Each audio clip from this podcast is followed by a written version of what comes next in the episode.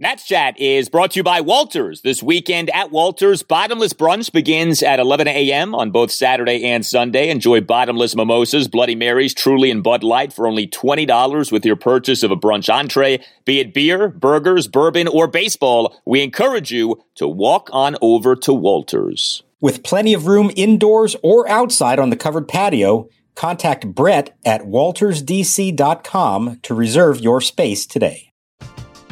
We're driven by the search for better. But when it comes to hiring, the best way to search for a candidate isn't to search at all.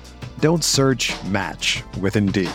Indeed is your matching and hiring platform with over 350 million global monthly visitors, according to Indeed data, and a matching engine that helps you find quality candidates fast.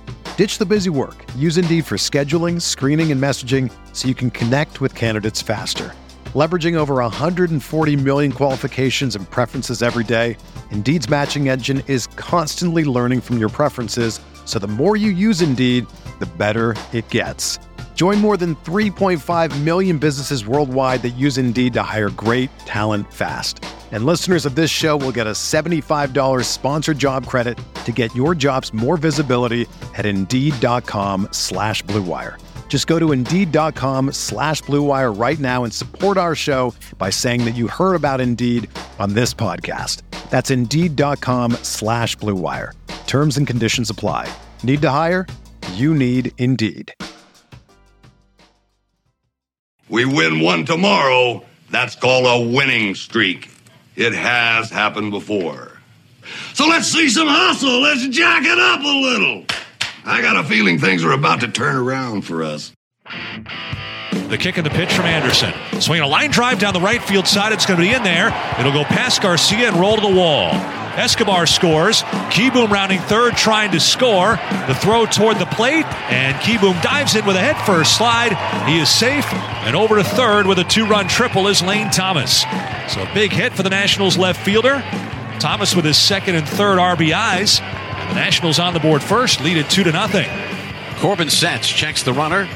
Three balls, two strikes, the pitch. Swing and a miss. Patrick Corbin with his seventh strikeout of the game. No balls, one strike on Avisail Garcia. Two out, a runner at second, bottom of the ninth. The Nationals leading four to one. And Finnegan sets. Right-hander ready, the pitch. Swing and a high fly ball center field. Robles back onto the warning track. Has a play. He makes the catch and a curly W's in the books in Milwaukee. And welcome to Nats Chat for Saturday, August 21st, 2021, along with Nationals insider Mark Zuckerman of MASNsports.com. I'm Al Galdi, host of the Al Galdi podcast. I do believe we have ourselves a winning streak, a real winning streak, not a two game winning streak, but a three game winning streak. Three game winning streak. That means you've crossed over into the realm of legitimate winning streaks or something like that. We make up the rules as we go along here, but a good looking win for the Nationals on Friday night. Game one of not just a three game series at the National League Central leading Milwaukee Brewers, but game one of a nine game road trip. And the Nats win their third straight with all three wins over contenders. You had the two game sweep of the Toronto Blue Jays on Tuesday and Wednesday, and you get this 4 1 win at the Brewers on Friday night. Mark, it is nice to be able to say nice things about this Nationals team, at least right now. It is, Al. And again, like we keep saying, it's not just about the what, but the who. And what I really like about these three games is the who is doing it and who they're doing it against. Like you said, two contending teams, three wins in a row against them. They're getting contributions from young guys, from the newcomers, which is great. And they're also getting, at least on this night, contributions from one of the old timers, one of the few remaining ones who is still really important, and that's Patrick Corbin. And for all the games this year that we've had to talk about how bad he looked and what does this mean for him in his future, how refreshing to actually see him look like 2019 Patrick Corbin in this game. He was fantastic. And to me, that's like as encouraging as seeing the young guys have a good game and come through for them. To see Patrick Corbin against a good Brewers lineup look like that, it does show you that there is still something there. It's just a matter of harnessing it and figuring out how to do that consistently now. Yeah, and I do think that that's the A topic from this game. For those familiar with the cult classic Office Space, one of the many great lines in that movie having to do with one of the great characters, Milton, was, We fixed the glitch. we fixed the glitch. So he won't be receiving a paycheck anymore. So it'll just work itself out naturally. We always like to avoid confrontation whenever possible. I don't know if the Nats fixed the glitch with Patrick Corbin, but certainly steps were taken in a positive direction. Davey Martinez wanted Corbin to throw more fastballs. Patrick Corbin on Friday night threw more fastballs, and the results are really good. One run in six into third inning, seven strikeouts versus no walks. He allowed just three hits, solo homer, a double, and a single. 61 strikes versus 31 balls on 92 pitches. I mean, he needed this outing in the worst way. We had talked about all of the struggles. And if you really look back at his game log for the year, this really was Corbin's first good start in two months because the last time he had a good final line, that was not a particularly good start. That 15 5 win at San Diego on July 7th. That was that game in which the Nats staked Corbin out to these massive leads, and he only went for six innings, and he threw a lot of pitches, 106 pitches over the six innings. I mean, to me, you got to go back to a 5 2 win over the Mets at Nationals Park, June 20th, two runs in six innings in that game for the last time Corbin had truly had a good outing. Well, we go from June 20th to August 20th, but old Corby, he looked really good on Friday night. Yeah, I agree. And let's just hope that, unlike Milton, that maybe this really good start for him will keep him from wanting to uh, burn Nationals Park to the ground. yeah. Where's Corbin Stapler? That's yeah, slick away with the red stapler. This was really good, like you said. And he'd had some starts where he looked good at times, but always have that one inning where it all fell apart on him. And this time he looked good in the fifth. He looked good in the sixth. They let him come back out for the seventh. And I know you know, it didn't quite end as, as much on a high note as you'd like, but there was a long at bat there against Eduardo Escobar, 11 pitches. There was almost a home run down the line. It hooked foul, and then he got him to fly out. So he got that out, and then he did give up the home run to uh, Garcia after that. And, and Davey said, you know what? That's fine. 91 pitches. Let's not push this any farther.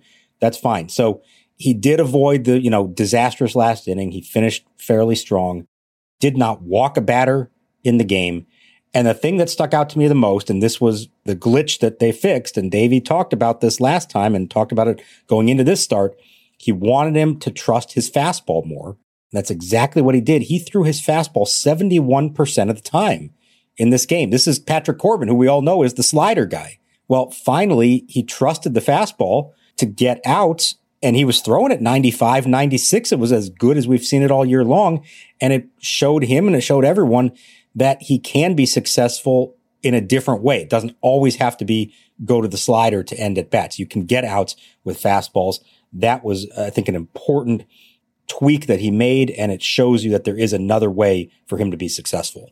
Yeah, I mean, if the fix is that simple, boy, what have we been doing here throughout this season? You tend to think it's probably not that simple. I mean, he obviously commanded the fastball very well in this game. And I think the other thing too is Corbin has had good outings this season. Like we've had a handful of games in which he has looked like 2019 Corbin. So what I said about fixing the glitch, I'm being facetious. Like we got to see a lot more before we can declare that. But it's really good to see that this is still there.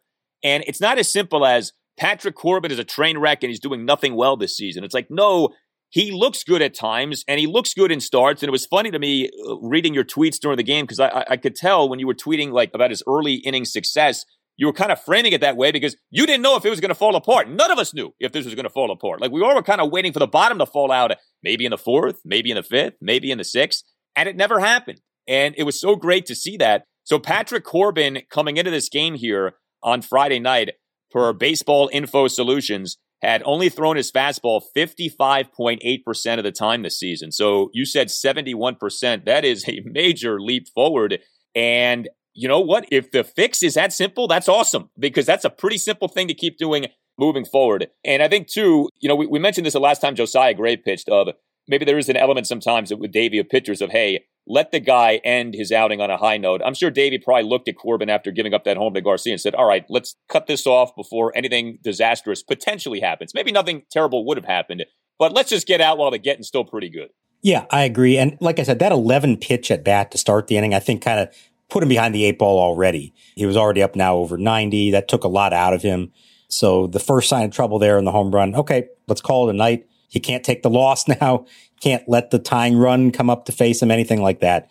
You know, I thought it was good to send him back out for the seventh. You know, he he hit in the in the top of the inning, and you could have pinch hit for him and pulled him at six innings, but it was only 80 pitches. And at that point, it's three base runners that he no, two base runners. He had allowed no walks. I mean, you're not going to pull him at that point. You got to give him a chance to at least get through the seventh. But I like that he had Mason Thompson ready to go the first sign of trouble.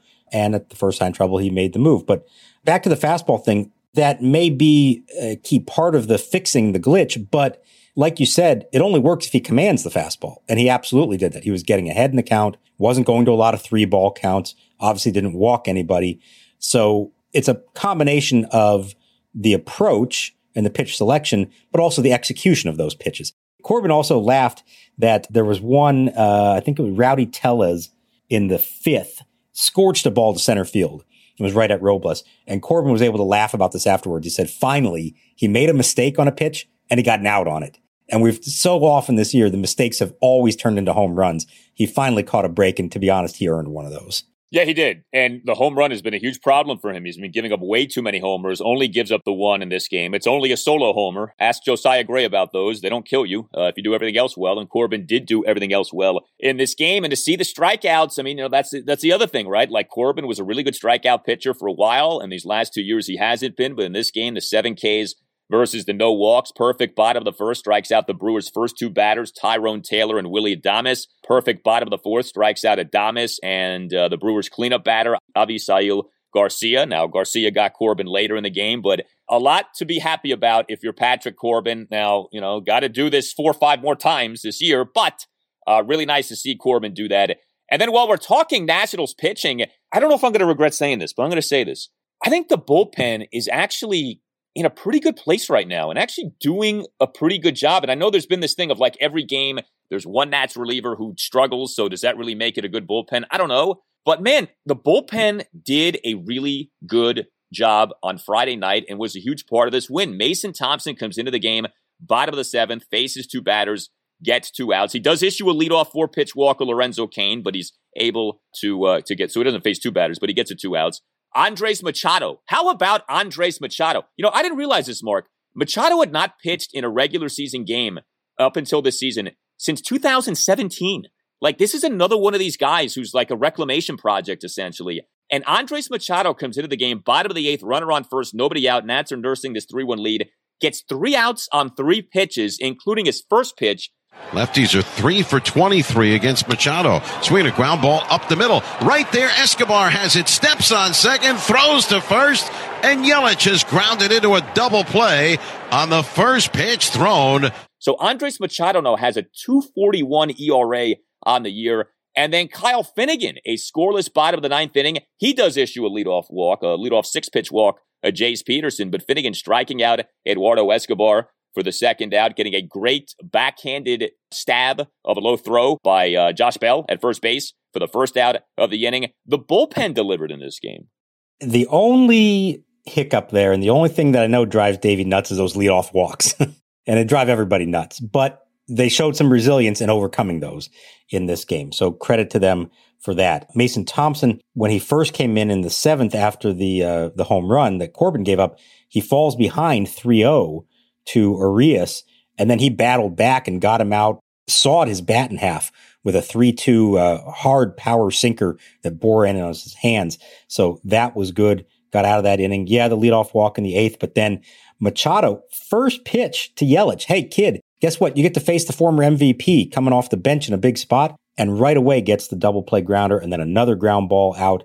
Machado is, you, you mentioned his story. I mean, he was kind of out there, nobody really paying attention to him. And you know how the Nats got him? On a recommendation from Anibal Sanchez, who was with him in, I think it was in West Palm Beach. The Venezuelan national team was preparing for the Olympic qualifiers, and Machado was there.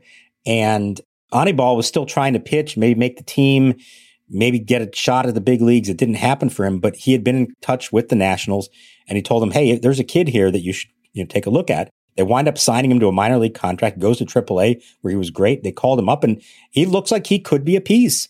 You know, down the road, Davey likes him a lot. He likes the strike throwing ability, the ability to go multiple innings. That was a big time situation that he was in there.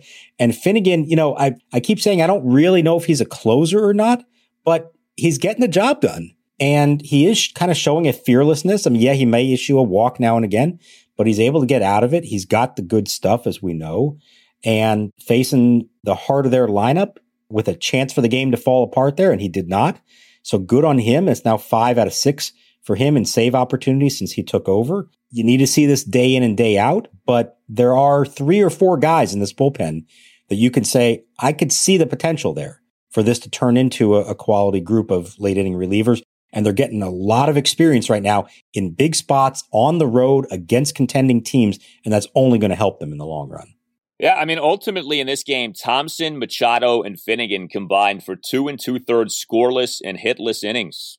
That's really good, you know, especially against a good team like the Brewers. Just to clean up what I said about Mason Thompson, bottom of the seventh faces two batters, gets two outs, and then, like Mark said, Thompson issues a leadoff walk of Lorenzo Cain in the top of the eighth. Then Machado comes into the game, and Machado is good, and Finnegan ends up being good. So a very good pitching night for the Nationals to allow just the one run in this 4-1 win at the Brewers.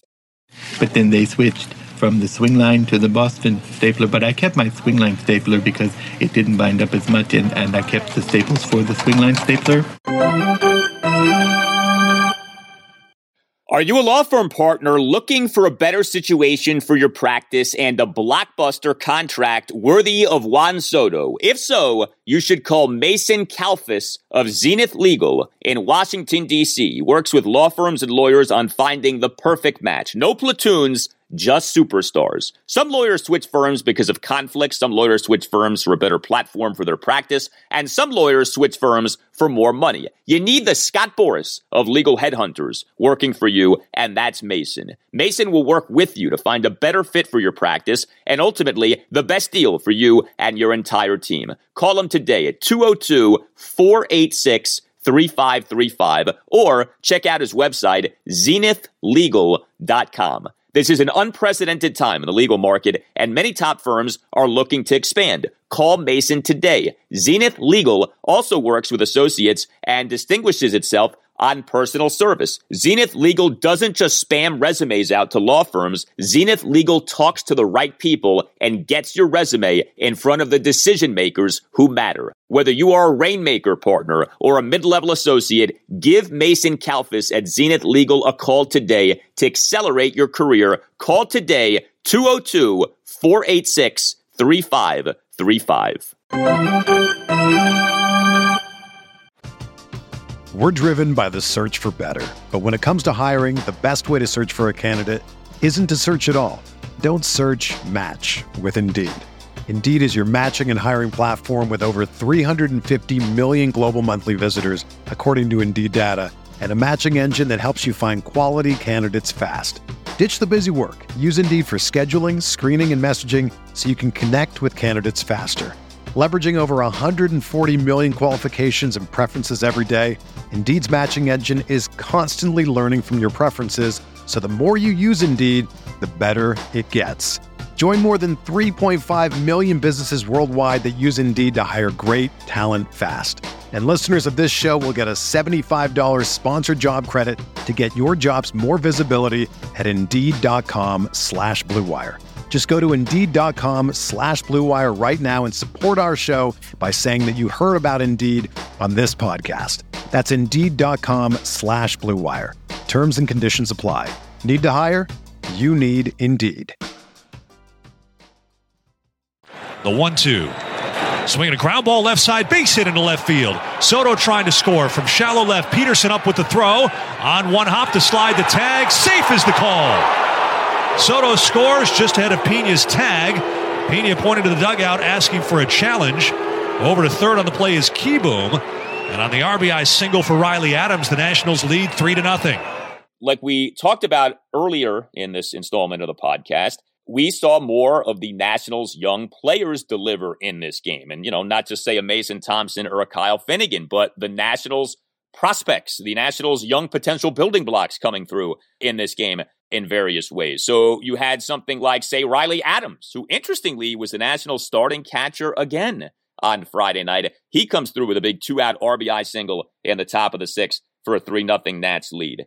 Lane Thomas was the Nats starting left fielder in this game. Two for four with a two run triple and a single. The two run triple was a huge hit, a two out, two run opposite field triple to right field in the top of the fourth. Thomas also with a one out full count single in the top of the eighth inning. So right there, right? Riley Adams acquired in the Brad Hand trade. Lane Thomas acquired in the Jon Lester trade. And so far, so good. Like, I know these guys weren't uber prospects, but they're doing a good job so far. Luis Garcia in this game on Friday night, leadoff double, top of the fifth, leadoff four pitch walk, and the Nationals one run ninth inning. So it was very good to see something like that. Carter Kieboom did draw a couple of walks, although he also had a rough night at the plate, 0 for 3, left six men on base. Victor Robles did go 0 for 4. So, you know, it wasn't a clean sweep of every young player killing it, but another game in which you had multiple young guys to point at and say, all right, these guys look pretty good here.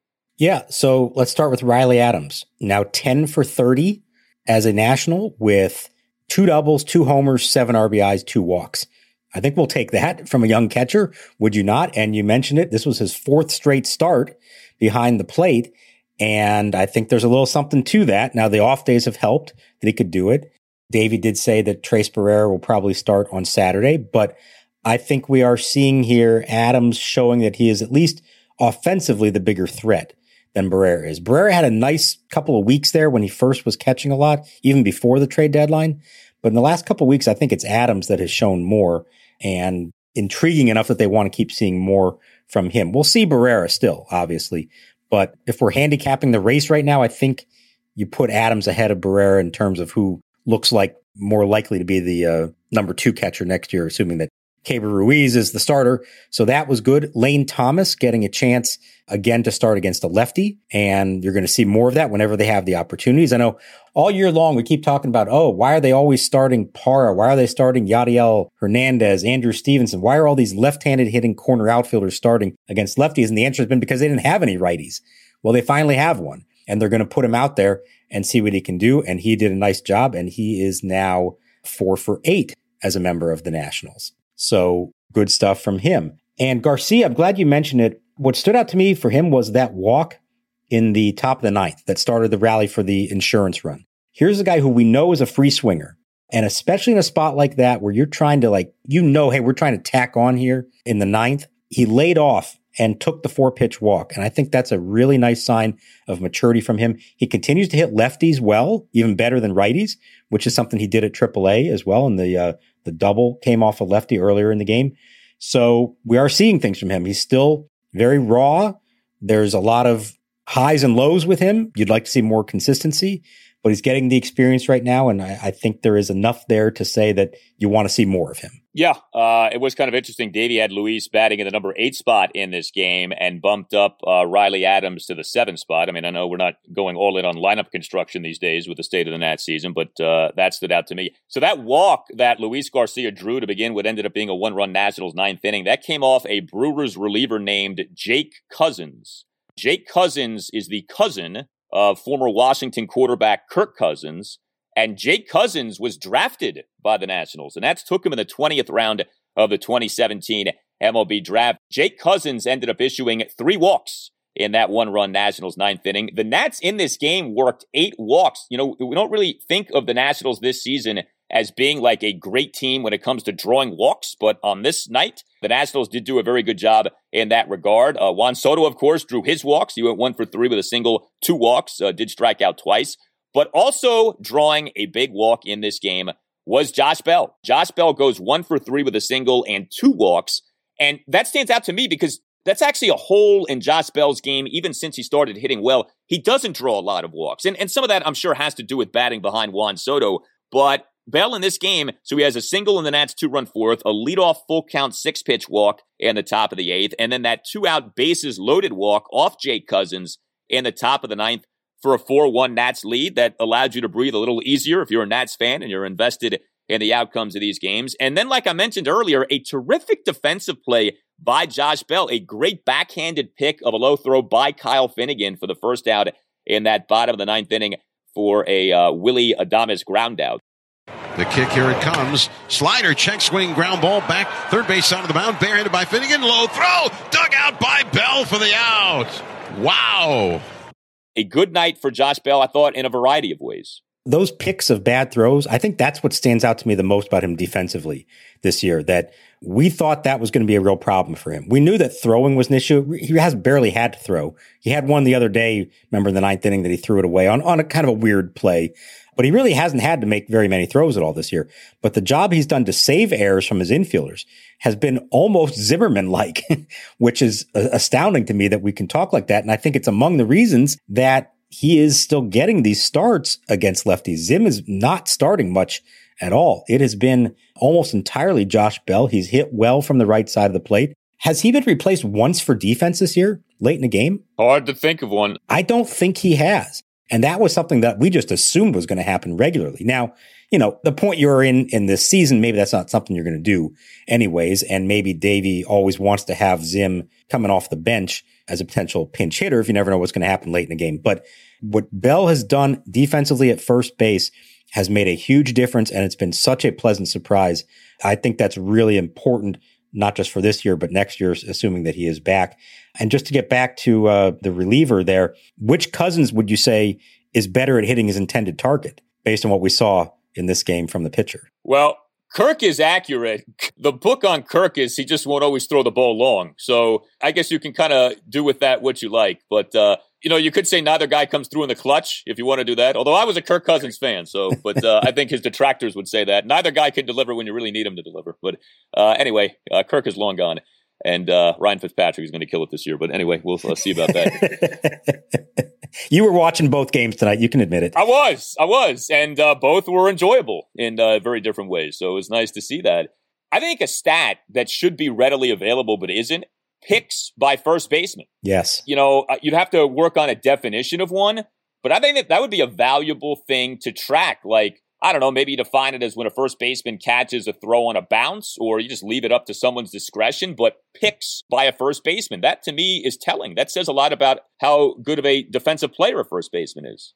That is more than anything else that a first baseman does. I think that's the most important thing they do. And it's why Ryan Zimmerman has, in my mind, always been an elite first baseman, even if the advanced metrics don't necessarily say it. And I guess that's because, you know, they're judging more about range and certainly arm, which we know for Zim is an issue. Give me a guy who saves errors from his teammates.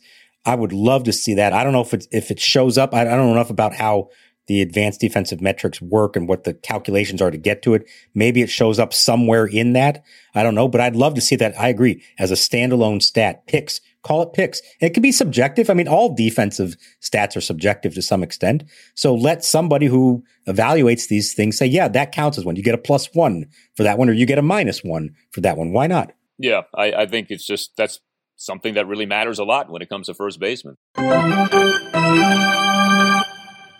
Nats Chat is sponsored by Silver Branch Brewing Company, located in downtown Silver Spring, only a one minute walk from the Silver Spring Metro station. Silver Branch is a perfect jumping off point to Metro down to the game. Park at the Cameron Street parking lot and meet up with friends for a beer and a bite to eat before metroing down. You can also get Silver Branch beer at Nationals Park. Beyond the Gnome World, one of Silver Branch's four flagship beers, is available at District Drafts at Section 223. Brewed to be light and refreshing, Beyond the Gnome World won a gold medal for the Saison beer style at the Great American Beer Festival last year. Beyond the Gnome World is deliciously dry and thirst quenching and the perfect beer for hot summertime ball games. You may not be familiar with Saison, but take our word for it. Baseball season is the perfect season for Saison, and buying from District Drafts to support your local breweries is a gnome run. Go to section 223 and try Beyond the Gnome World the next time that you're at Nats Park, and make sure you stop by Silver Branch, located in Metro Plaza, just steps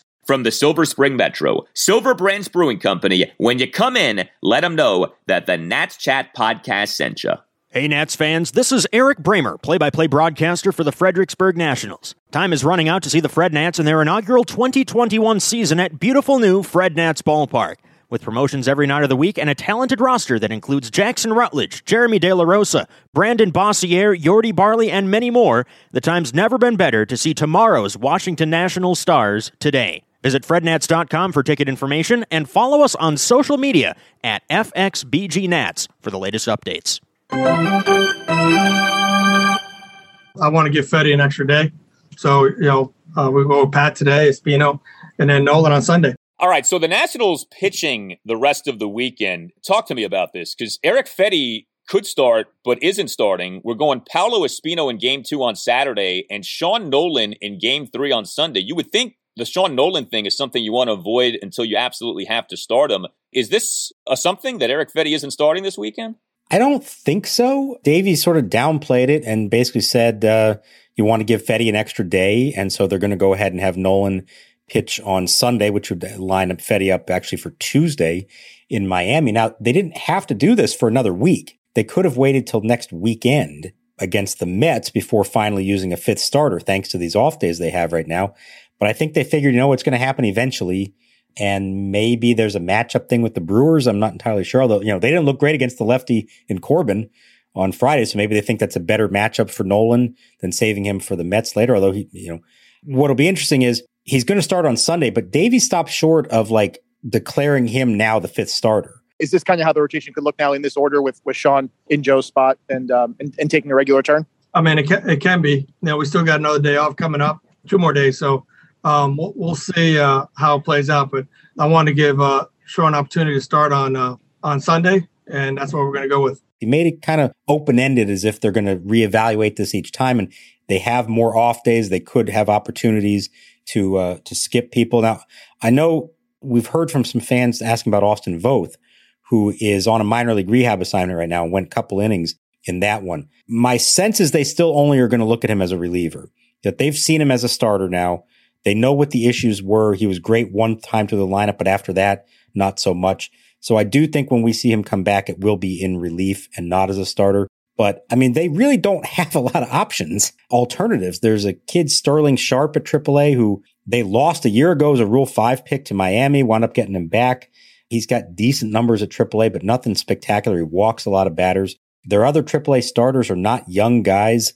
We know Cade Cavalli is lurking somewhere in the future, but I don't sense that that's something that's going to happen imminently.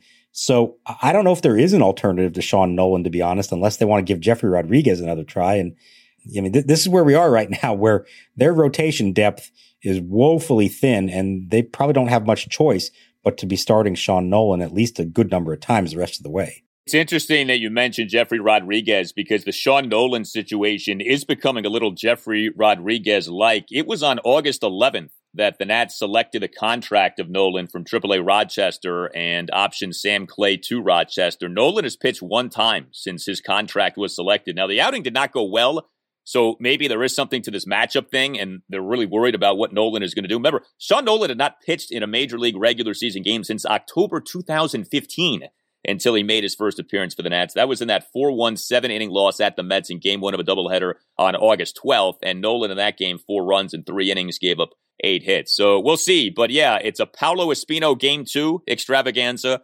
And then, as best as we can tell, it is a Sean Nolin start for Sunday afternoon at the Brewers in game three. Uh, also, since we last did an installment of the Nats Chat podcast, MLB Pipeline has come out with its new rankings of the top 100 prospects in baseball. If you caught our chat with uh, Jim Callis, who has been a part of MLB Pipeline's great work for a while now, Callis was telling us, look, you got to kind of wait until the next installment of the top 100 comes out to really judge what you have with the Nats here because we haven't updated it in a while. Well, that has been updated. Came out late night on Wednesday night, and the Nats have four of the top 100 prospects in baseball per pipeline, just as the Nats have four of the top 100 prospects in baseball per Baseball America, and the order of the four is the same as uh, was with Baseball America. So catcher Keibert Ruiz, number 19 prospect in baseball. Starter Cade Cavalli, number 41 prospect in baseball. Josiah Gray, number 54 prospect. And Brady House, the shortstop slash third baseman who the Nats just took in this year's draft, the number 60 prospect in baseball. I guess the things that stand out, and you know, these are just rankings, they're not gospel, but Cavalli is only 41 per pipeline, whereas he was 23 per Baseball America. But Pipeline has Brady House much higher than Baseball America does. Baseball America had Brady House at number 86. Pipeline has him at number 60. But those are the core four right now in terms of Nats prospects. And I guess the other thing that stands out too is Jackson Rutledge is not regarded as a top 100 prospect. It's not been a great year for him. And so neither MLB Pipeline nor Baseball America has Jackson Rutledge in the top 100. I think it's pretty clear that those four that you mentioned are kind of in their own class. in terms of the best that they have, and that there is kind of a big drop off after that. Now, you know, some potential. We'll see who might emerge from that group, but those seem to be the four, you know, sure things, if you want to call them that, or close to sure things. I think that's pretty clear at this point. Rutledge still has a lot to prove that he can stay healthy, that he can be effective. It, it's been a bit of a rough go for him since he was drafted, but there's still the world of potential there, and he's a young pitcher. So, I mean, it's not like he's somebody who you're going to give up on anytime soon. But yeah, I would focus on Cavalli and Gray, obviously, Ruiz, obviously, and Brady House. I mean, we heard Jim Callis talk him up a lot in our conversation with him. Thought he was the best power hitter in the draft. Loved him coming out of high school. Thought that he was good enough to be one of the top six picks in the draft, and the Nats got him at 11. Now it's an 18 year old shortstop, so you never know how that's going to pan out, how long it's going to take, any of that. So he's got a long road ahead of him. But in terms of just pure talent, especially at that age and physicality, I mean, it's a big shortstop. There's a lot to like there. Now it's up to him as a first time professional to show that he can start doing it at the professional level and start working his way up the ladder. You can always email us at the Nats Chat Podcast, natschatpodcast at gmail.com. Aaron Sharp wrote us an email, says, with a month and a half left in the season, guys like Adams, Thompson, and Casey are already looking like decent slash strong returns from the sell-off. Being so top heavy with their prospects, could the Nats look towards signing some half year flyer deals this offseason with a mindset of potentially selling them at next year's trade deadline for greater depth in their farm system. Relievers can be so volatile year to year, meaning the Nats could strike gold and position players like Soler, Villar, and Simmons come to mind. Also, with the upcoming CBA, the DH could be coming soon, potentially, altering the way that Rizzo constructs the team. Let me know what you guys think. I think that's a great idea, and a lot of rebuilding teams do do that. The Orioles, in fact, did that this past offseason, brought in, you know, Maikel Franco and uh, and people like that. Actually, the Orioles last year brought in Tommy Milone, the former Nats prospect. He did so well, they were able to flip him to the Atlanta Braves. So you never know. I think that is a legitimate path to take this offseason for the Nats. Sign some guys to veterans to like one year deals and maybe flip them come midseason next year. Yeah, I think this is one of the more interesting questions. We don't know the answer yet to of how they're going to approach the offseason. Is this going to be a, hey, we're not spending money on anybody? This winter and we're just going to play nothing but kids. And if it means we lose 100 games, so be it.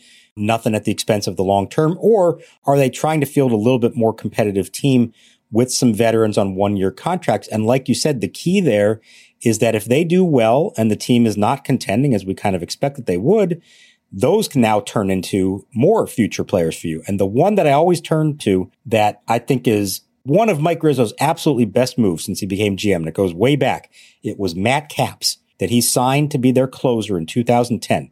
It was a bad team. They didn't need a closer, but he got him fairly cheap, maybe $4 million, something like that. He had a really good first half. He was an all star for them. And then he found a team at the trade deadline that desperately needed a reliever, the Minnesota Twins. And they were so desperate, they gave up a young catcher by the name of Wilson Ramos. Matt Capps for Wilson Ramos. That's the kind of move.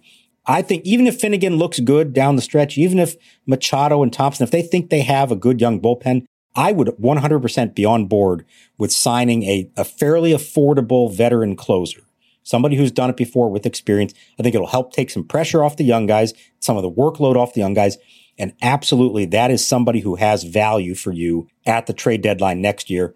And, you know, say you get another Brad Hand type. Well, you just traded for another Riley Adams maybe a year from now. So I absolutely think that's something they should look at doing. Essentially, they did end up doing it with Brad Hand, not intentionally, but that's obviously how it worked out. I mean, I think there's a school of thought to where whenever a reliever is at a high point, you trade them just because these guys cannot be trusted. Like, let's say Kyle Finnegan is just dominant next season.